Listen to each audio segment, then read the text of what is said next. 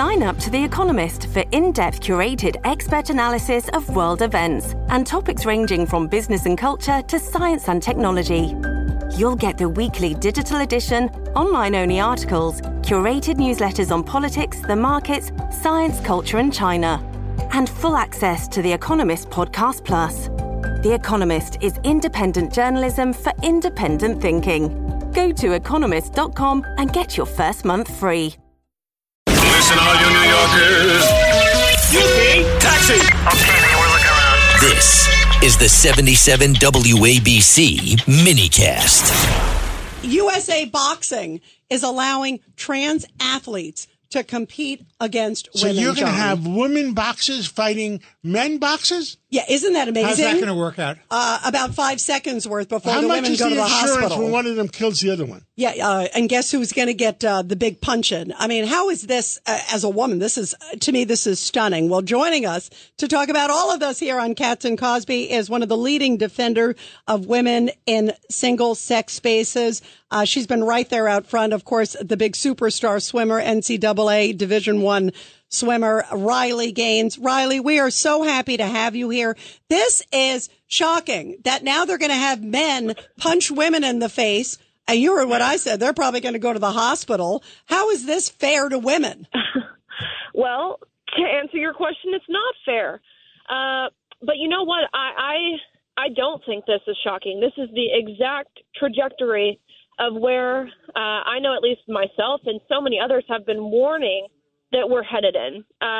You know, you have to wonder, when will their eyes open? Will it take a woman being fatally injured before these people who created these policies and these guidelines, the people sitting on the board of USA Boxing, is that what it's going to take for them to suddenly realize, of course, this is a terrible idea and really only adversely affecting women? We're not going to see any women who identify as men going in the ring and fighting with men. I mean, that's a silly notion, and we know why. And it's not sexist or bigoted to say that. Yeah, by the way, I don't want to be fighting Mike Tyson or Evander Holyfield in the ring, for the record, okay? I mean, it's incredible. Judge Weinberg, you've got a question for Riley Gaines. Welcome back to the show. How come you don't hear any of the major feminist groups talking about this? Whatever happened to the rights of women? Well, those feminist groups, you know, you think about second, third wave feminism, and you think about groups like the National Organization of Women that were created back in the 60s and 70s when Title IX was implemented, which was a huge stride for women and equal opportunities. You think about those groups. What they're doing now is they've abandoned women, and they're leading the charge. They're leading the charge in dismantling single-sex spaces and, of course, single-sex sports. Even a few weeks ago, I testified before Congress as one of course, the Republican witnesses in support of Title IX and urging the Biden administration to uphold Title IX's original intent. But one of the Democrat witnesses, she's a woman from the National Women's Law Center, who literally in her opening testimony said women needed to just learn how to lose more gracefully to men who merely said they are women. From the National Women's Law Center. That is shocking. It is. It's appalling, I would say. It is disgusting. Riley Gaines, we have former Congressman Peter King here. Hey, Riley, yeah. Again, this is Pete King. And, you know, congratulations on your great testimony and the way you've been a stalwart on this. A good friend of mine, a woman, she was actually a world women's boxing champion.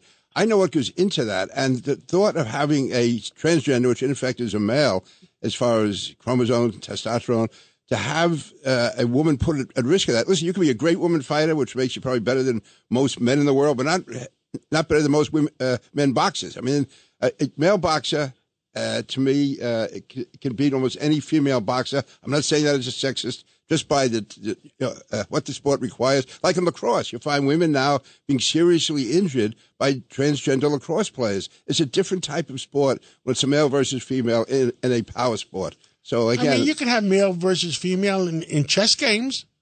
Obviously, yeah. I mean, there's nothing wrong with that. Checkers, too. But when it comes to... You guys want to hear something crazy? Yes. Is actually chess. The World Chess Association has more strict guidelines in regard to transgender policies than USA Boxing does. And that's the first time I've thought of it like that.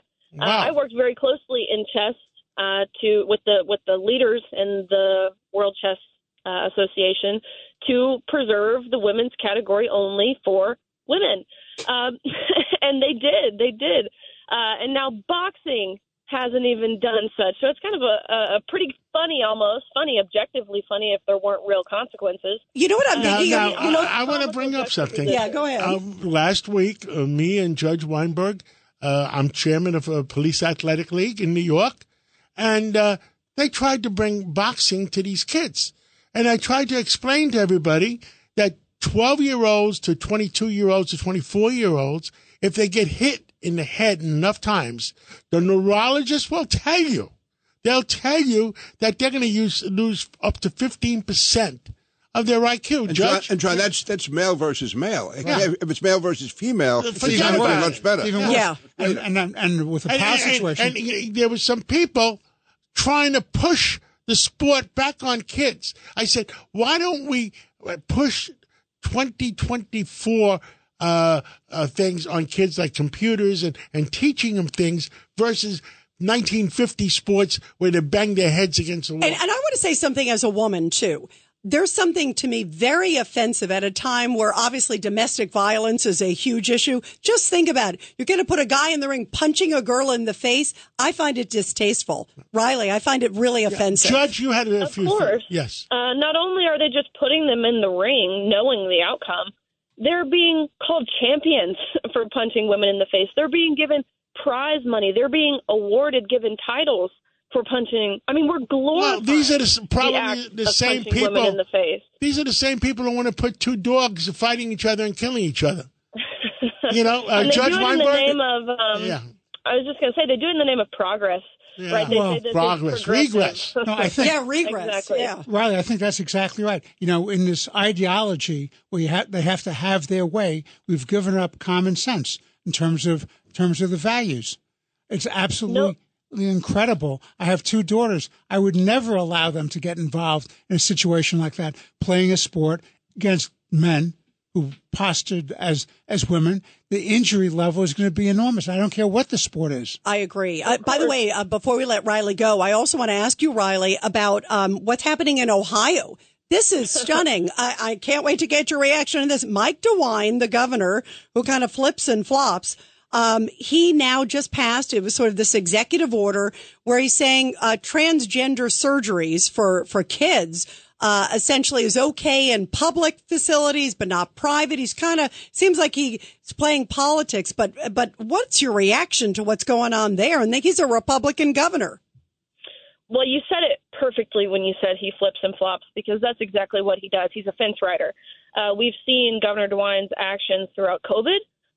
Throughout how he handled even East Palestine. And, of course, now with this issue, I would say really garnering the most out of all of his governorship, the most public outrage I believe he's had.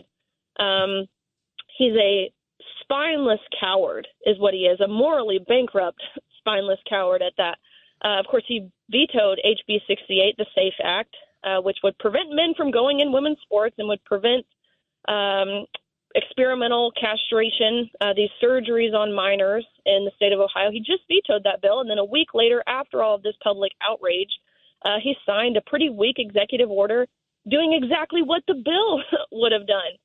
So actually, the legislature is reconvening from their winter break early, January 10th, so in 2 days.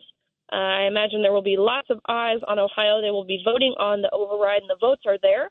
So hopefully, I'm certainly hopeful that Ohio will become the 24th state to protect women's sports and the 23rd state to protect the safeguarding of children. Well, before we break, Roger, my chief pilot, says tell them to have a transgender group for sports. In other words, let the transgenders fight each other. What do you think of that, Riley? Me personally, I won't go to watch. I think it's continuing to cave to I think he's joking. Bad, really. I don't think a trans league is feasible by any means. I think the solution is right in front of our eyes. There are two sexes and there are two categories that cater to each of those sexes. That's, I think, the solution has been. Everybody in the studio agrees with you. Riley, thank you for coming on. You keep up the great fight, Riley. Keep up the great work. Riley, whatever we can do to help. Great job. Yeah, Riley, no doubt. We love you. You keep it up. I appreciate you guys. Thank you very much. Grand Canyon University's RN to BSN online degree program makes earning your bachelor's in nursing possible. Balance online coursework with local in-person clinicals to position yourself for potential leadership opportunities in the time you have from wherever you are, leaving room for what matters. Achieve your goals with your personalized plan and team behind you. Find your purpose at Grand Canyon University. Visit gcu.edu.